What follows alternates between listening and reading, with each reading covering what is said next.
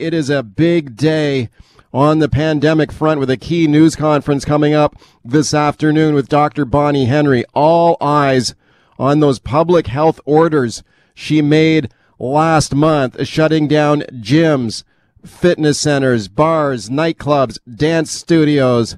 Those orders were set to expire today. Now let's go back to last month. Here is Bonnie Henry making the order last month. Have a listen. Gyms, fitness centers, and dance studios will also be closed for this period of time. We know as well that these, unfortunately, have been places where transmission events have happened and have spread out to people in the community. Okay, Bonnie Henry shutting down gyms and fitness centers. That order was set to expire today. Will it be extended? It looks like it already has online. Still holding out hope, though, from people in the industry that they'll be allowed to open their doors again. Bonnie Henry was asked on Friday, will you extend that order shutting gyms down? Here's what she said. And I'll have more to say about that on Tuesday.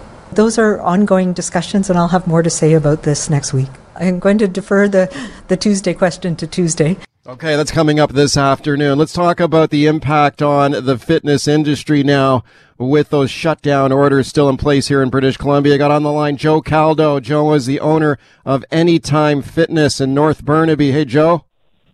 Hey, Mike. How you doing? I'm good. Thanks a lot for doing this. Also on the line is Sarah Hodson. Sarah is the president of the Fitness Industry Council of Canada. Hi, Sarah. Good morning. Hi, thanks to both of you for being here. Joe, let me go to you first. You're shut down, right? I am, yep. Yeah, were you hoping, like, what was your hope today, that you'd be able to open up again today? Yes, absolutely. Yeah. What's the impact been on yourself, your business, your employees, and your customers? Well, I mean, laying off our staff 4 days before Christmas, I had to witness a single mother, ball in front of my eyes because she had just bought a new condo in December. So we're dealing with things like that. We've got so many of our members that I've met over the years that rely on the gyms to be an outlet for depression, addiction, anxiety. And when you take that away, I mean, that's their mechanism for fighting these things. And so, there's a high likelihood that they'll go back to those things. So those are kind of things that we see. Okay, it was kind of weird the way this unfolded yesterday because there was a lot of anticipation about what would happen today, whether the shutdown order would be extended, and then it looks like it was quietly extended indefinitely with some changes to the health order online. Did you hear about that yesterday? What went through your mind when you heard that? I did hear about it. Personally, I know that we need fitness, and I know that they're not going to close fitness indefinitely. I believe that it's a clerical error in that originally, those were to expire a day prior, and that expiry was going to come before Bonnie's announcement. And so I think when they realized that, they had to extend it by a day. And so when they make the announcement today, my prediction is that fitness will be reopening. I just don't know in what way or form. Okay, so you're holding out hope. That's what you'll hear from Bonnie Henry this afternoon, that you're allowed to open your doors again.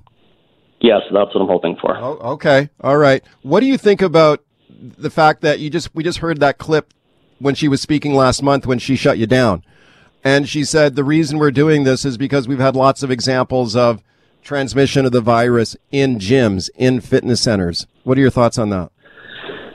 Well, I don't think it's true, and I would like them to back that up. And the reason I say that is we all track gym member check-ins. That's just a metric that all gym owners track.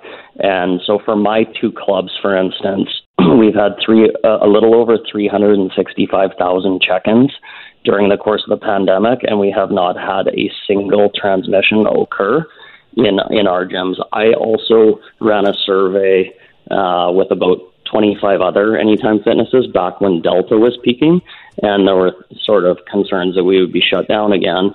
And just with Anytime Fitness gyms, so this was about 25 locations, there were a little under 1 million check-ins. I think it was around 985,000 check-ins and 3 transmissions. So that transmission rate is much closer to 0% than it is to 1%. Have transmissions happened in other clubs? Sure. But again, they need to, when they're saying these things, they need to have the data of the total amount of check-ins that occurred during the province during that 2-year period in order for to look at the data correctly. Joe, thanks for coming on with your thoughts on it today. We'll see what's announced this afternoon. Appreciate it. You bet, Mike. All right, Joe Caldo there. He's the owner of Anytime Fitness in North Burnaby.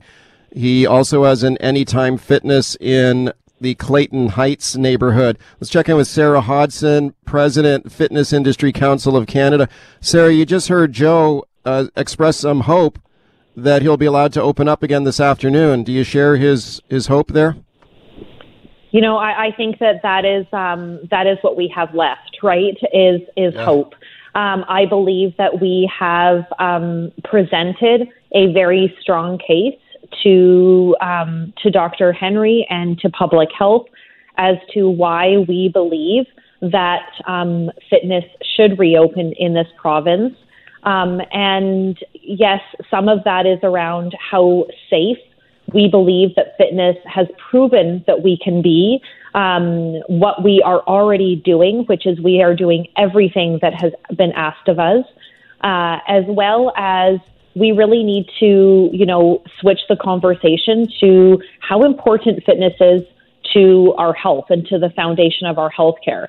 And even research that is coming out on a daily basis right now showing that it can improve the efficacy of our booster shots if we are more active by up to 50%.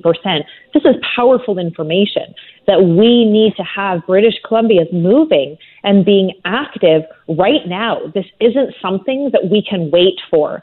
And so we believe that we have put a really strong case in front of public health. We have had collaborative discussions over the last several weeks and more intensely in the last several days. And I believe we've put everything on the table. I am confident in our industry. I am confident that we can keep British Columbians safe. And I know that the public is asking and ready to get back to their gyms. Right. You heard Joe Caldo mention there the impact on his employees, the impact on his business, and also his customers. And he mentioned the mental health of his customers, that a lot of people are relying on their fitness regime to get through this pandemic. Can you comment a little bit about the mental health impact on this and customers who are told, like, you know, your spin class is canceled, you can't go work out? Yeah.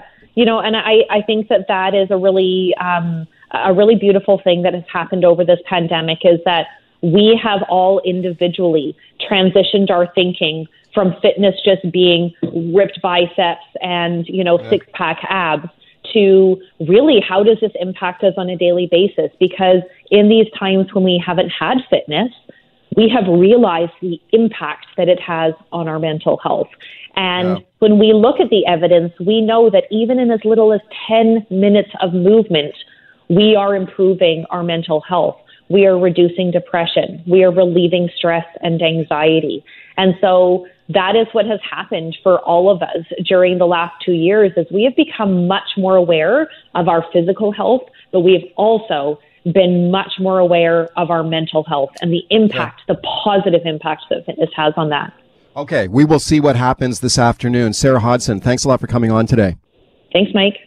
All right, welcome back to the show. Here we go now with paid sick days in British Columbia. This is now the law of the land in BC. 5 paid sick days a year. If you are sick, don't go to work. Everyone can agree on that. Now, the government says the best way to prevent people from working sick is pay them to stay home when they are sick. 5 paid sick days a year. It will be paid by the employer. Now have a listen to this. This is BC Labour Minister Harry Baines making that announcement. Here's what he had to say. Employers do not want their employees to come to work sick. They have made this point loud and clear. Paid sick leave is the best way to achieve this. So for the first time ever, we are creating permanent province-wide paid sick leave starting January 1st, 2022. After an extensive consultation and with input from many voices, we have made a decision. All workers covered by Employment Standards Act will be entitled to a minimum of 5 days of employer-paid sick leave each year. Okay, that's the Labor Minister making that announcement. 5 paid sick days per year. What kind of impact does this have now on small business. Let's discuss with my guest, Angelo Koshaba. He is with the Regal Grooming Barbershop. Hey, Angelo. Good morning, Mike. Hey, Angelo. Thanks a lot for coming on. Can you tell me about your, Regal Grooming, your barbershop? Where are you guys located? We are downtown on Hornby and Hastings. Yeah, okay. I was checking out your website. It looks like a pretty nice place. How long have you been operating down there? In this location, Mike, we've been for 5 years, altogether 7. Okay, congratulations to you on that. It looks like a really nice place you've got there. So let me ask you about sick days and the impact that this has. Tell me your thoughts on that. I mean, is this going to cost you a lot of money? Mike, it's not about the money, to be honest. Yes, money it's a business. It's about the money, bottom line. But it's the timing of it. This couldn't have come at a worse time for us as a small business because, as you know, COVID really wobbled us in the barbershop industry. And we are not making money. We are definitely, without government subsidies, we would have lost a lot of money the last 2 years. And now they've added this cost on top of it when we are just barely getting from under COVID. It's about the timing. The timing of it was horrible. The way they introduced it was terrible. There is way better methods of introducing sick days. I am 100% in favor of sick days, but not the way that they have done it. Absolutely. How many employees do you have? We have 15 employees. Okay, 15 employees. And have any of them been off sick? Yeah, obviously. I mean, that's the thing. Some people misunderstand what sick days are. They think it's like some kind of a present that the government has put on the shelf for them. They can. So people call and say, I'm not feeling well, I will use my sick day. I mean, that's not what it's about. Okay, you use your sick day, but what if 2 months down the road you are actually sick and you need more than 5 days? And then what do you do? Yeah, as I said, go ahead. Yeah, this program is now in the law of the land in British Columbia. Angelo, it kicked in at the start of the year, as you know. Mm-hmm. And can you tell me, what do you think about the communication from the government and how the program works? Like, I know you've got questions, you've got concerns about how it operates. Can you tell me about that? Like, what kind of the information you've been getting from government about how you're supposed to do this? If I tell you, I got zero, you will probably not believe it. I did not have a single piece of information from the government. I got my information about the program, how it works, from Canadian Federation of Independent Business. I went on their website and I looked it up. There was nothing from the government. They spent I shouldn't say million, but definitely thousands of dollars advertising sick days because it's obviously an election promise for them that they fulfilled and they makes them look good. But they didn't spend a penny on us, like the businesses that are going to be paying for it. It's not the government that's paying for it. They're getting all the accolades, but we are the ones paying for it. At least tell us how the damn thing works. Anyway. Yeah. Do you think that you mentioned the timing, that you've been through some really difficult times with COVID. You lost a lot of money last year as a result, and now you feel like you're just getting back on your feet, and now you have this additional cost. But you heard the labor minister say in that clip we played that, look, nobody wants people to come into work when they are sick and potentially make the entire staff sick as well. Like, stay home. And I'm sure you would agree with that. You don't want your employee coming in to work when they're sick and spreading it around, right? So it doesn't... Mike, go ahead. If I may say, I am quarantining myself. As a business owner, my manager is quarantined. We are working from home.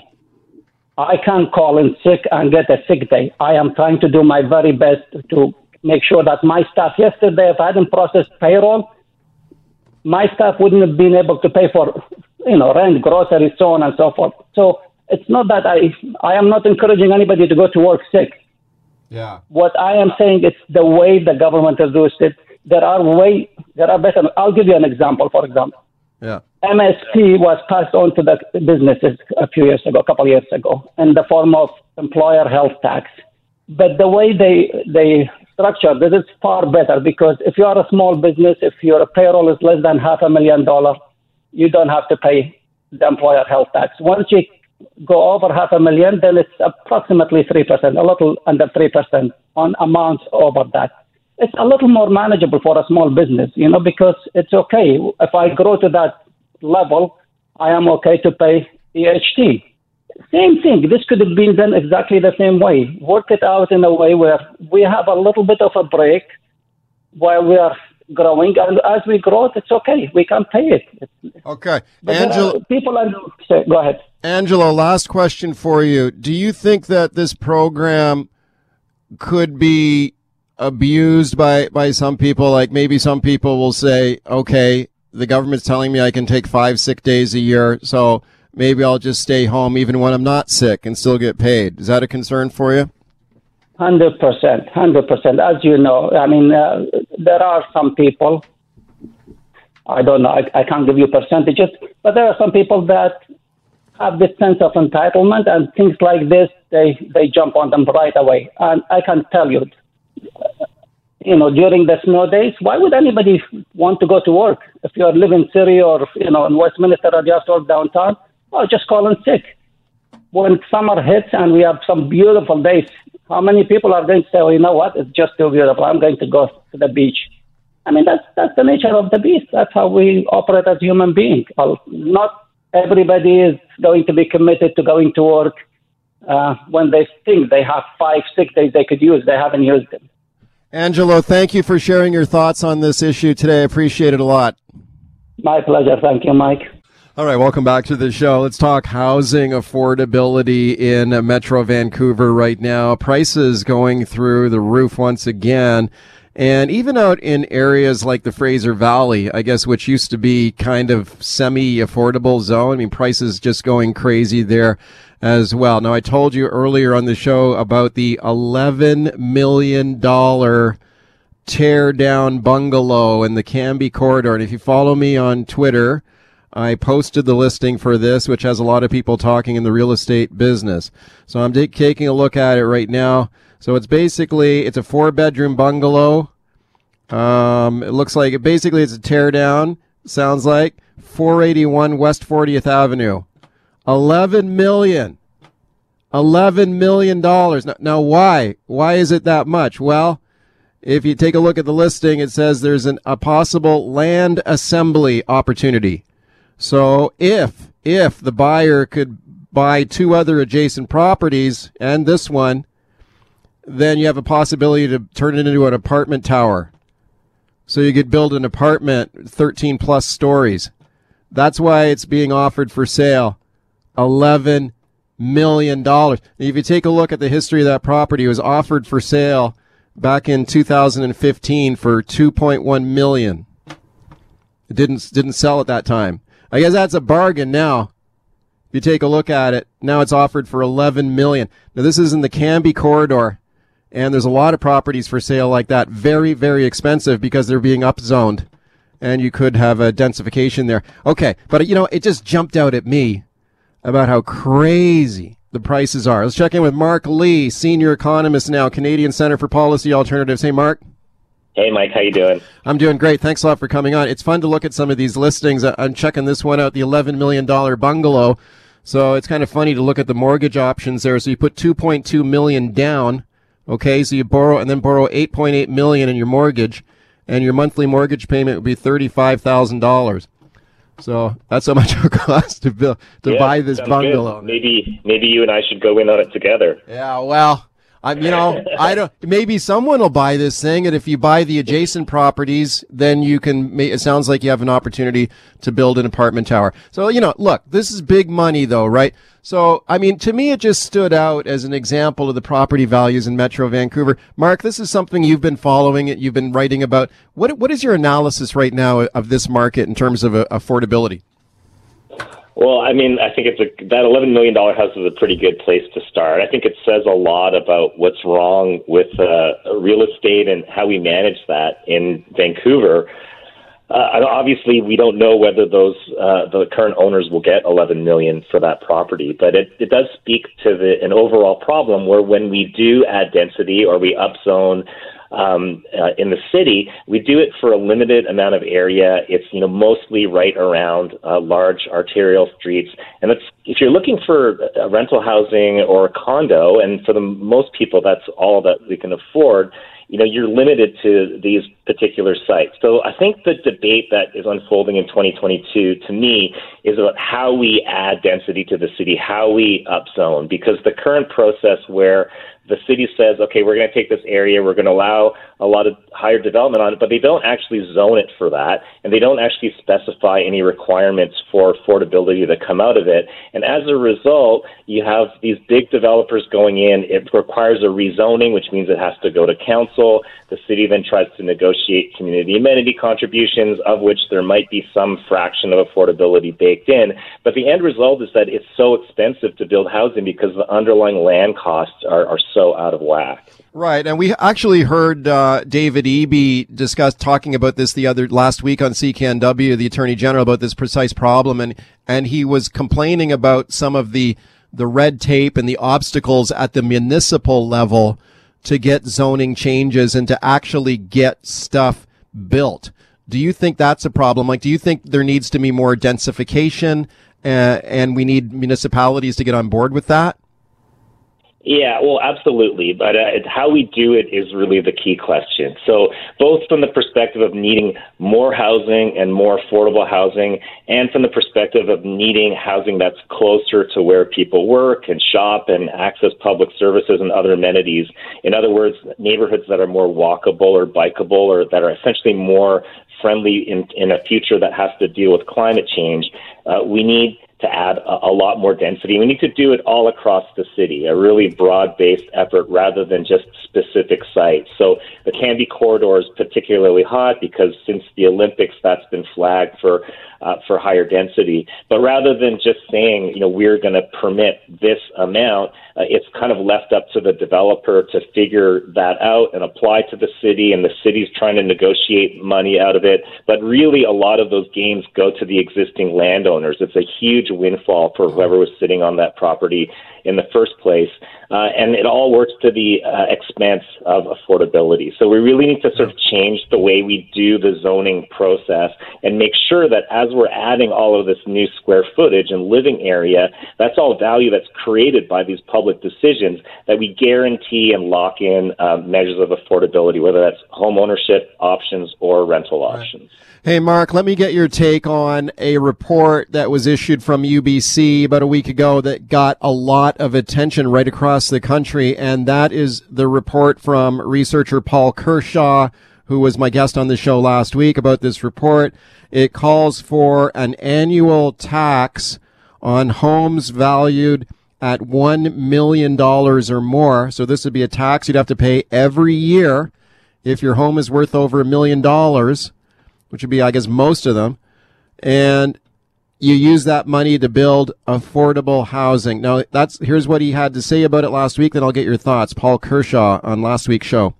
That's like a large pot of gold. That isn't a nest egg. That is a wealth windfall. You know, if I'd accumulated that $500,000 over 10, 15 years of work, then great is my savings. But this is this is happening in our housing system, and we're tolerating it. And we're saying, oh, that person whose nest egg now just grew and grew and grew, and they're counting on it, and that should be somehow not open for any further conversation. Okay, Paul Kershaw from UBC last week making the case for a tax on million-dollar homes, use the money to build affordable housing. Mark Lee, do you agree with him? Yeah, I agree with him. To be fully honest, I was part of the little subcommittee looking at tax reforms that Paul brought together for that particular project, so I was involved in all of the discussions that led to that recommendation. Okay. I think the core idea behind it is that we have this environment in Canada where it's very preferential to invest in real estate, not just real estate for your principal residence, which for all of the gains that you get, you know, hundreds of thousands, if not millions for some landowners, won't be subject to income tax. But even on secondary properties, under treatment of capital gains, only half of any gain gets taxed. So compared to working for a living, real estate makes a lot of sense. And so right now we're seeing a lot of investor sentiment in the market About a quarter of all the purchases nationwide are being made by investors, so people who are already a home but want a second or third or another one as a rental property. So if you're on the outside looking in, you're looking to buy a condo, you're competing with all of these well-heeled investors who are bidding on the same property for you, and that's making the wall higher and higher for people. So having a tax on higher-end housing, it doesn't end up being very expensive until you get to, over $3 million properties, but it would raise a lot of money that we can build dedicated affordable housing that we genuinely need. Okay, of course, though, you are going to get a hell of an argument over that from existing homeowners, people who say they've worked hard all their lives to buy a home, and now they've realized a lot of value as the property value has gone through the roof. They're sitting on a lot of money. They say, that's my retirement. This is something I'm leaving for my kids. So if you say, okay, the government's going to come along now and tax you on that every single year, man, oh man, are you ever going to tick people off? So let me play this here for you, Mark, get your thoughts. So this is Sharon, who called the open line on this topic last week, and here's what she had to say, then I'll get your thoughts. I'm absolutely furious that these people are saying it's now our responsibility to pay for other people so they can get into a home. We sacrifice. We did without. My husband worked 80 hours a week, and I'm sorry, but they just don't suck it up anymore, and that's how I feel, and I don't want any more taxes. Okay, suck it up. Okay, suck it up if you can't afford a home. Go out and work 80 hours a week like her husband did, and then maybe you can afford something. What do you say to that? Well, that's the problem is that people aren't working all year round to get that $100,000. There's lots of homeowners in Vancouver that got a bump up in the values of their homes when the assessments came in of $100,000 or more. And I believe Paul Kershaw was saying that his place went up $500,000 in value over the last year. So these are windfalls. These are lottery winnings, and people should pay tax on them. And especially if they're paying tax on them, leads to funding affordable housing for the next generation. Otherwise, we're stealing from our youth, and we're preventing a whole generation from getting into the market. Only people who have rich parents will be able to afford housing if we don't start to deal with this situation. All right, welcome back to the show. As we continue talking housing affordability, Mark Lee is my guest. Right to your phone calls here, Rhonda in Aldergrove. Hi, Rhonda, what do you think? Hey, yeah, I think that we need to start changing our mindset that real estate is not investment, but that real estate is housing for people to live. And, when he says a quarter of the purchases last year were for investors, that takes away a lot of opportunity for young people and first-time buyers. And I think that if you were wanting to be an investor and make your money in real estate, there should be a significant, and by significant, I mean 10 or 20% tax up front that you pay so that you're at least competitive with the first-time buyers. Okay, Mark, what do you think of that? Oh, okay. So we don't have Mark. Okay, but that's okay, though. We got a ton of phone calls here. Thank you for that call. Well, there's already a capital gains tax if you sell a property, right? If it's not your principal residence, you still pay a hefty capital gains tax. I think the caller thinks it should be higher. David on the North Shore. Hey, David. Hey, good morning. I just think this is unbelievable. I paid $413,000 for a house. I got it assessed last month or whatever it was at 3.2. That's $17,000 a year that I have to pay.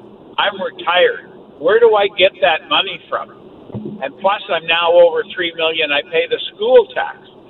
It just keeps going and going. And one thing I hope, this might sound bizarre, but I hope they bring this tax in.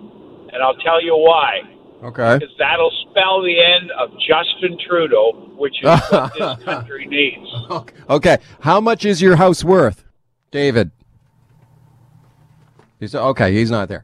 Okay, he says bring the tax in for a different reason. He thinks it would be political suicide for Trudeau. We got Mark Lee back. Mark, what do you think about that? I think he might be right. Like if the federal government ever brought in a tax like this on homes, it'd be like doomsday for Trudeau. Your thoughts? I mean, I don't think we're actually talking about a huge amount of taxes. The tax rates that we proposed, like if you had home value of like $1.5 million and you may have already had hundreds of thousands of untaxed gains on that, the annual tax you'd be paying is $400. So relative to the hundreds of thousands of dollars you've made in untaxed capital gains, $400 doesn't seem like a lot, and it would be completely deferrable until the time you sell the house. So you don't want to sell it for 10 years. Then you, at the end of 10 years, you pay $4,000 out of the total gain that you've made. I don't think this is a huge commitment, and it's really important that we start funding genuinely affordable housing for people who need it. Otherwise, people are being forced out of the region. They're being forced into different places in very difficult situations. I mean, half of British Columbians are living paycheck to paycheck, so we need to do something about this situation, not just benefit the nest eggs of people who've already done incredibly well. Okay, let's squeeze in as many calls as we can here. Richard in Vancouver, go ahead. Yeah, I find this all really reprehensible, too, and it quotes me the old expression, socialism only works till you run out of somebody else's money. Like me, I'm 70 years old. I like that lady that you played on the tape. I worked really hard, double shifts to pay off my house, and this thing, to impose this on primary residences, like I said, is reprehensible to create, because this problem wasn't created by me and my neighbors. This was created by money laundering, foreign investment coming into our country. And if you really want to start controlling real estate and residential real estate, my home is my home. But the fact is, companies shouldn't be able to hold primary residential real estate in Vancouver. How much is your house worth, Richard? Well, I just got my assessment. It's now worth $2 million, apparently, according to the assessment. But here's another point. Yeah. The city of Vancouver imposed upzoning densities on us. I went to all those public hearings. They literally crammed down RS1 neighborhoods in Vancouver, laneway houses, and they also increased the maximum FSR on the property. So the municipalities are actually forcing up land values as well by enforcing and imposing zoning changes on neighborhoods that don't want them. Okay, Richard, thanks for the call. Squeeze another one in. Bill in Aldergrove. Bill, you got 30 seconds. Go ahead. Yeah, it's just ridiculous. And you know what? If you want to nail someone, nail the foreign investors. They don't live in half of these condos and houses.